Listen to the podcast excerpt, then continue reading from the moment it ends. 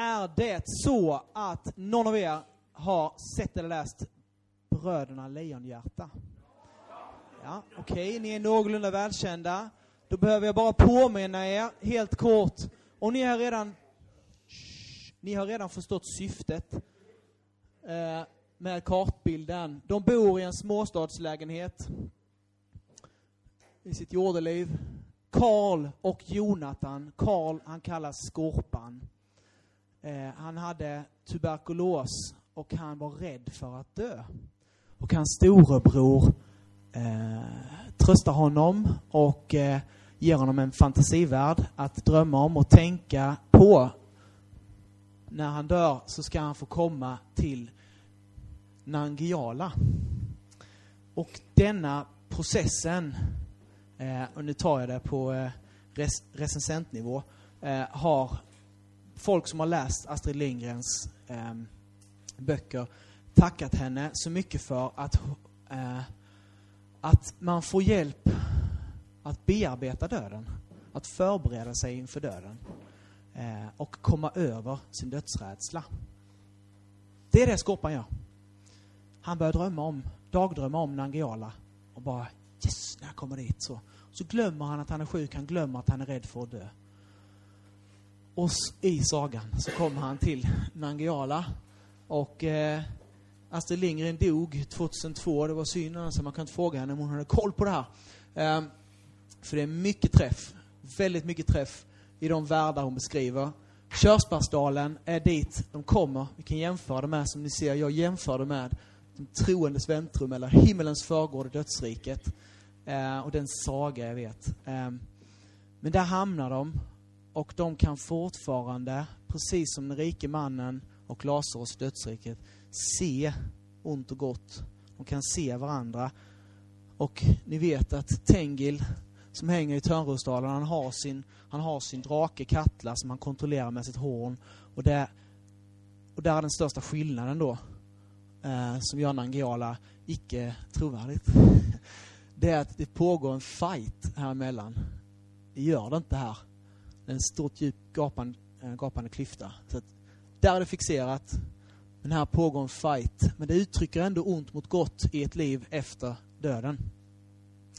Eh, och sen så kommer man ju till det som hon också fått mycket kritik för. Nämligen när eh, Jonathan som är en eh, verkligen hjälte och eh, kämpar mot draken Katla och Tengil får ju Katla att vända sin eld mot Tengil så Tengil förgörs. Men själv så blir han träffad av Katlas eld och man dör antingen eller så blir man förlamad och han blir det senare. Märker det uppe på den här eh, klippan. Eh, jag har inte läst boken men eh, det är en klippa där och sen så är, är det långt ner där de sitter där och de har precis besegrat Katla. Hon har störtats ner i avgrunden.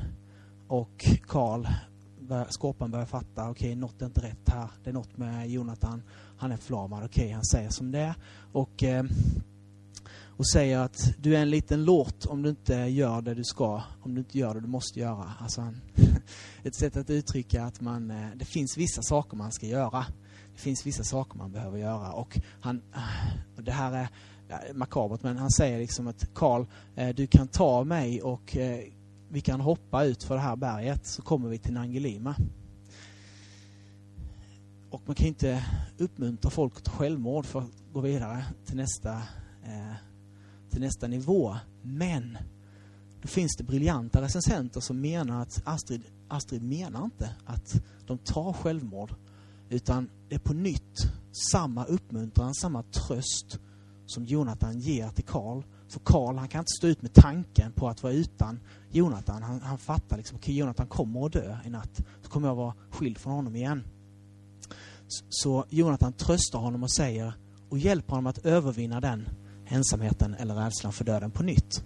Och Det är egentligen bara det som det är ett uttryck för. Så han blir inte rädd. Så när han säger jag ser ljuset Jonathan, jag ser ljuset, så har han på nytt kommit över sin dödsrädsla. Det sägs i den bästa av recensioner vara Astrid Lindgrens intention med hur de tar sig vidare till nästa steg. Och Då är vi inne efter eh, den andra döden. Och tänk, eh, de hamnar i Nangilima, Karl och Jonathan, i eh, Äppeldalen. Och de får bo på Mattisgården tillsammans med Mattias. Och Karl han får sin hund Mecke. Och de får eh, leva där. Och det, sägs, det säger Jonathan till dem också innan att där ska inget ont finnas. Det är en plats bara med gott på. Ni hör vartåt jag vill komma.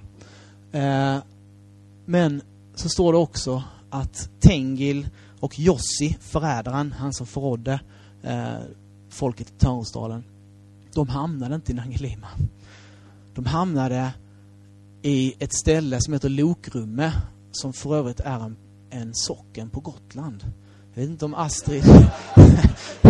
jag vet inte vad Astrid vill säga med det, men... Eh, ja. En dubbel utgång. Det är en dubbel utgång. Den andra döden, helvetet. Bara, bara uppståndelse, bara gott. Himmel. Det här tillståndet som är här nere efter den andra döden, det är evigt till sin art. Det upphör inte.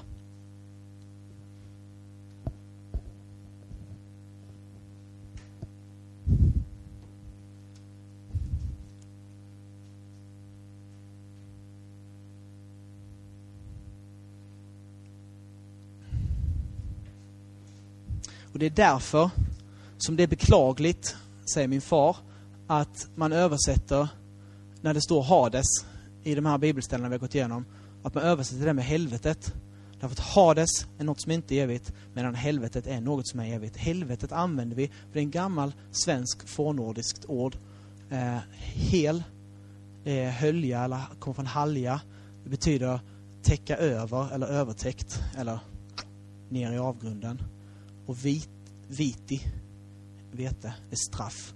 Det finns i juridiken, vite, man måste betala vite för något. Ett evigt straff under. Det är helvete. Alltså det, det ska bara användas om den eviga fördömelsen eller ett evigt tillstånd. Det är poängen med helvetet. Därför tycker min far att det är beklagligt att det används om Hades, dödsriket. Som är ett ställe som ska sluta fungera. Väntrummet på vårdcentralen, ni vet. Ja. Men vad är då Gehenna? Vad är då helvetet för något? En evig plats. Jag ska inte stanna så länge vid det. Det är inte så kul att prata om. Och jag vet inte så mycket om det. Men en viktig skillnad kan vi i alla fall ta med oss. Och det är skillnaden, den största skillnaden mellan att vara i dödsriket i pinorummet och i helvetet för evigt, det är att här så är det bara själen som plågas en tid. Efter uppståndelsen så kommer kropp och själ att förenas och man plågas till kropp och själ för evigt. En milsvid skillnad på det. En fråga där?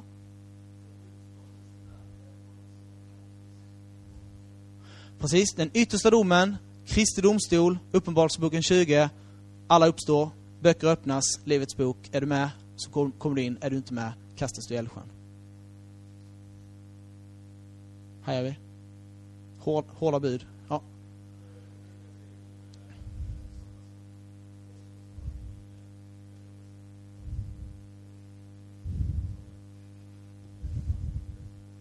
Mm. Mm. Det, det är jättebra. Det är ett exempel. Ett annat exempel torde vara Elias himmelsfärd i en eldvagn upp till himlen. Vad är det som talar, vad är det som talar för att Elia kommer till dödsriket?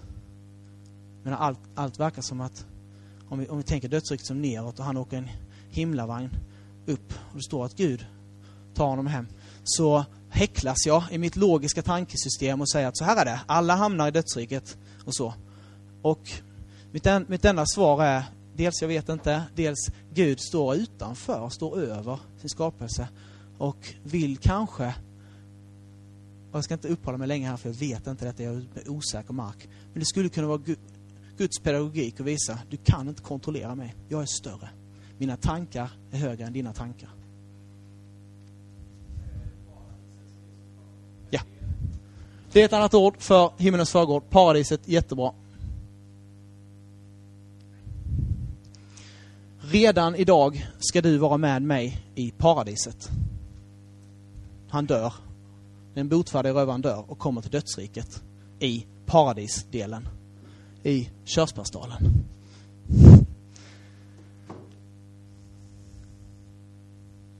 Mm. Okej, okay, vad Gehenna inte är.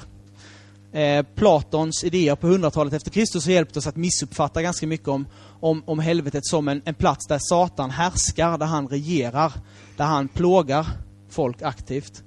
Eh, och ingenting kan vara mer obibliskt. Bibeln talar istället om, i Uppenbarelseboken, hur eldsjön, helvetet, är berett åt Satan och hans änglar som en slutgiltig förvaring. Det är hans fängelse. Han kommer själv att plågas där. Det finns ingenting bibliskt över att säga att, att, att Satan kommer att peka med en gaffel på dig i all evighet. Han, har ingen, han kan inte det. Han, det är hans fängelse. Han kommer bindas för alltid där.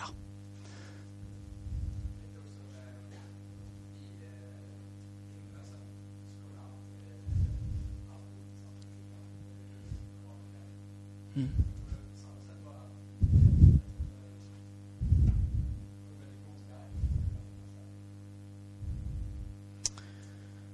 Det är en bra fråga då.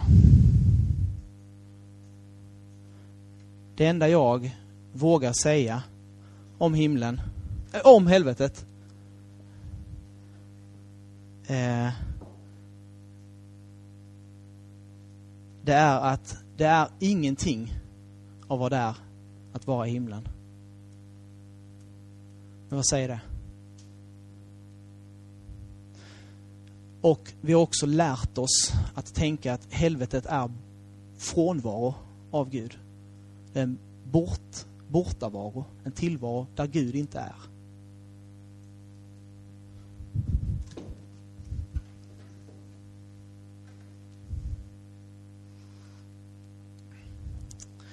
Eh, Gehenna, det är, det är en bild som, eh, den plats som Jesus använder för att undervisa om eh, om helvetet. Gehenna, eller Gai Hinnom, eller Ge Hinnom. Hinnoms dal, en plats, en dumpstation, en sopstation söder om Jerusalem. En dal som är fruktansvärt varm och het. Eh, där det finns en plats som heter Tofet i den dalen. Där man under kung Ahas tid, i andra kungaboken, offrade barn levande i lågor till avguden Molok. Fullständigt dum, dumhet att hålla på med sånt. Och för att inte behöva höra barnskriken så slog man på trummor, spelade på trummor så att man inte skulle behöva höra det. Eh, fruktansvärd eh, historia som man, man får dras med. Och eh, det, det, har bildat en föreställning om Gehenna. Ehm, men som jag menar då, en, en ännu verkligare plats, det är den brinnande eldsjön. Ehm, just det. Jesus, Jesus talar i bilder. Och när han gör det så blandar han in ordet dom. Då säger han så här i Matteus 22, äh, 5 och 22. Jag säger er, den som är vred på sin broder, han skärper lagen i bergspredikan. Den som är vred på sin broder är skyldig inför domstolen. Den som säger till sin broder, ditt dumhuvud, är skyldig inför Stora rådet. Och den som säger, din dåre, är skyldig och döms till det brinnande Gehenna. Det är, ingen, det är ingen dom att hamna i dödsriket, men det är en dom om man hamnar i det brinnande Gehenna. Och vem kan uttala domen? Det är Jesus som använder sin egen gudom. Han talar om att, kan ni se det, att domen är Guds och ingen annans. Ingen människa kan döma dig. Låt ingen människa döma dig. Utan det är bara Gud som kan se och i sin helhet, i sin renhet, kunna fälla en dom. Och lite som Daniel var inne på igår, att man indirekt kan döma ut sig själv om man väljer att avstå. Men domen är Guds. Djävulen vill döma dig. Men låt honom inte göra det. Han kan inte det. Han har inte giltighet och det är ingen annan människa heller. Det är inte säkert att den domen stämmer. Men vi kan lita på att Guds dom stämmer. Och i Kristi, vid Kristi domstol så kommer antingen himmel eller helvete att bli en verklighet i evighet för oss. Och när jag säger det så låter det som att jag dömer. Men det är Gud som dömer. Böcker ska öppnas. Det är inte jag som dömer. Jag kommer inte att göra anspråk på att döma heller. Jag vill bara säga det, för det är lätt att känna sig tilltryckt. Men där, vid uppståndelsen, om vi har bekänt Lammet, om vi har bekänt oss till Jesus, så kommer vi att återförenas i en ny klädnad, i en vit klädnad, i en ren kropp och kunna gå in i förberedda rum i himlen. Ehm, mm, det är så vackert så att man vill gråta. Eh, uh, I Nangilima i, i, i Äppeldalen, i Mattisgården. Ni kan bara föreställa er hur, hur fint det kommer att vara. Där får vi tillbaka vår fulla mänsklighet som människa igen. Vi får en, ny, vi får en kropp igen. Vi har, varit, vi har varit själar bundna i dödsriket. Men vi har fått ett, ett högre livstillstånd i dödsriket. I fullt ut gemenskap med Jesus Kristus i dödsriket. Men här återförenas vi i en ny kropp. Som inte träffas av synden. Som inte störs av det. Där vi kan möta Gud ansikte mot ansikte. En förening med Gud också. I himlen. Där kommer du äntligen till din rätt. Mm. Jag har nog inte skrivit allt om, eh, om, om Jesus än, eller sagt allt om honom. Men jag har sagt att när Jesus steg ner till dödsriket så är det inte ett nederlag eller en del av hans lidande eller hans förnedring, utan det har precis, det har precis vänt där. Han har precis tagit tillbaka sina gudomliga egenskaper fullt ut. Det gör att dagens budskap är någonting positivt. Han stiger ner i dödsriket och börjar proklamera seger. Ta bilden av champagne till exempel. Champagne, det tänker vi, det har man när det är fest när det är seger. Och om flaskan är dödsriket, champagnen är Jesus och mynningen på flaskan är döden. Och korken, det skulle vara porten till dödsriket. Champagnen hälls i flaskan. Någon skakar flaskan med korken på. Och det här mousserande vinet, det börjar liksom pysa och bubbla och greja och ha sig. Och när korken ploppar, det är imorgon.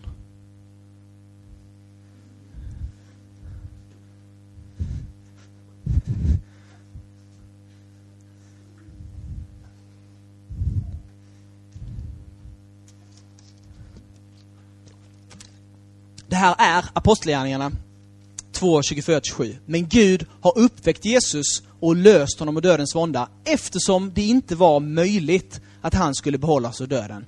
Skakad champagne kommer och smälla kåken. Och David säger med tanke på honom, jag har alltid Herren för ögonen. Han står på min högra sida för att jag inte ska vackla. Därför gläder sig mitt hjärta och jublar min tunga. Jag också min kropp ska vila i det hoppet att du inte ska lämna vare sig mig i graven eller låta din helige se förgängelsen. Låta din helige se förgängelsen. Att se förgängelsen. Jesus kunde inte träffas eller drabbas av förgängelse. Han kunde inte förbli död. Han tog på sig din och min synd och blev gjord till synd. Gjord till en förbannelse. Men hans väsen hans lön var inte att dö. Han betalade den lön som vi skulle betala, den skuld som vi skulle betala och dog fullt ut för den. Så att den är betald. Men han själv kunde inte döden behålla. Han måste uppstå. Förstår vi det?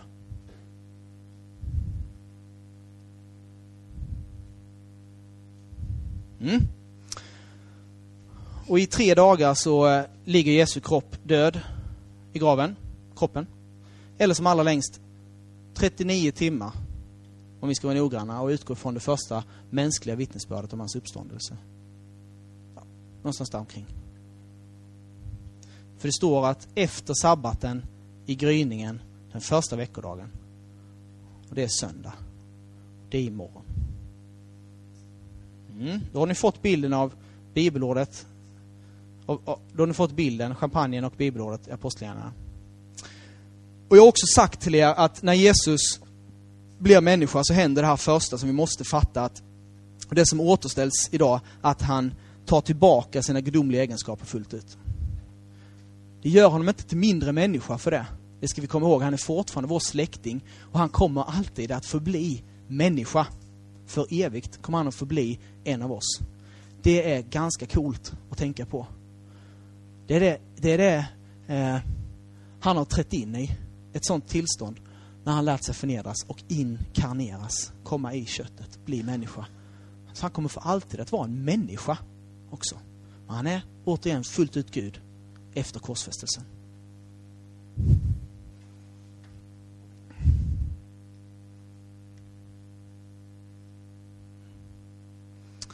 Ja, ska vi börja sy ihop det här.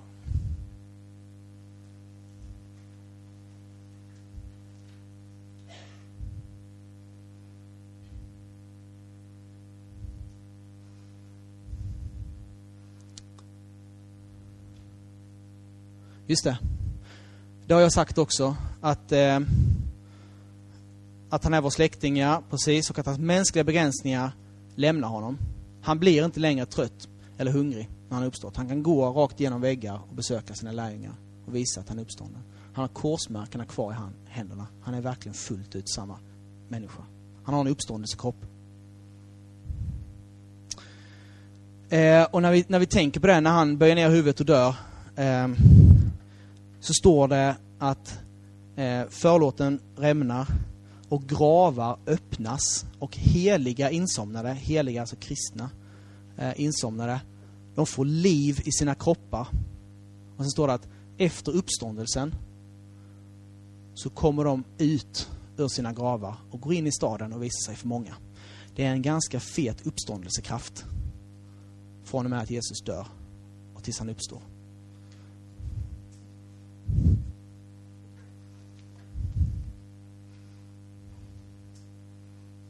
Mm.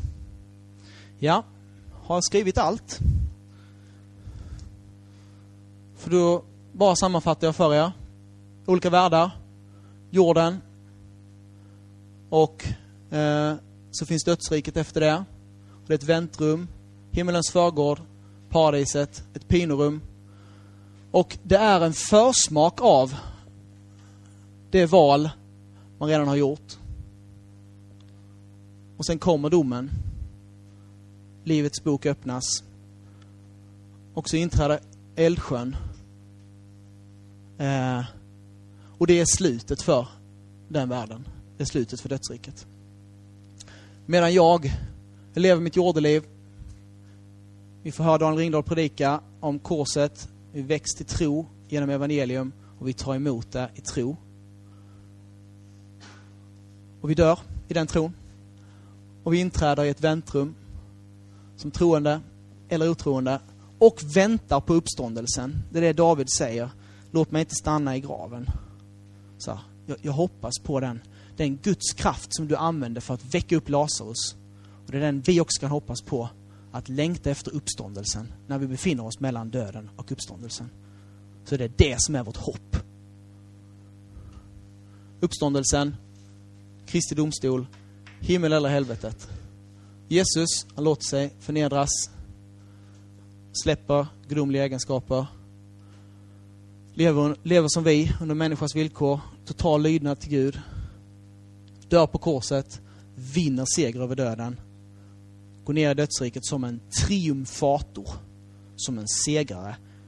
Kungakronan, den la han av sig, gick ner på jorden, levde som oss, dör på korset, tar på sig kronan igen och äger fett. Tänder diskokulan, dödsriket och så kör vi. Och vid uppståndelsen, han som är redo att döma levande och döda. Domen är Guds. Jesus Kristus. Och Lejonhjärta, småstadslägenheten, Killarna lever där tills de dör. Jonathan, han försöker rädda Karl från en brinnande lägenhet och dör på kuppen. Och sen så träffas de i Nangijala och sen vill de träffas i Nangelima. Ser ljuset, kommer över dödsrädslan. Kommer över rädslan av att dö. Har det här kastat ljus för oss på vår förståelse om döden? Kan det här göra oss mindre rädda för att dö? Det har varit min förhoppning.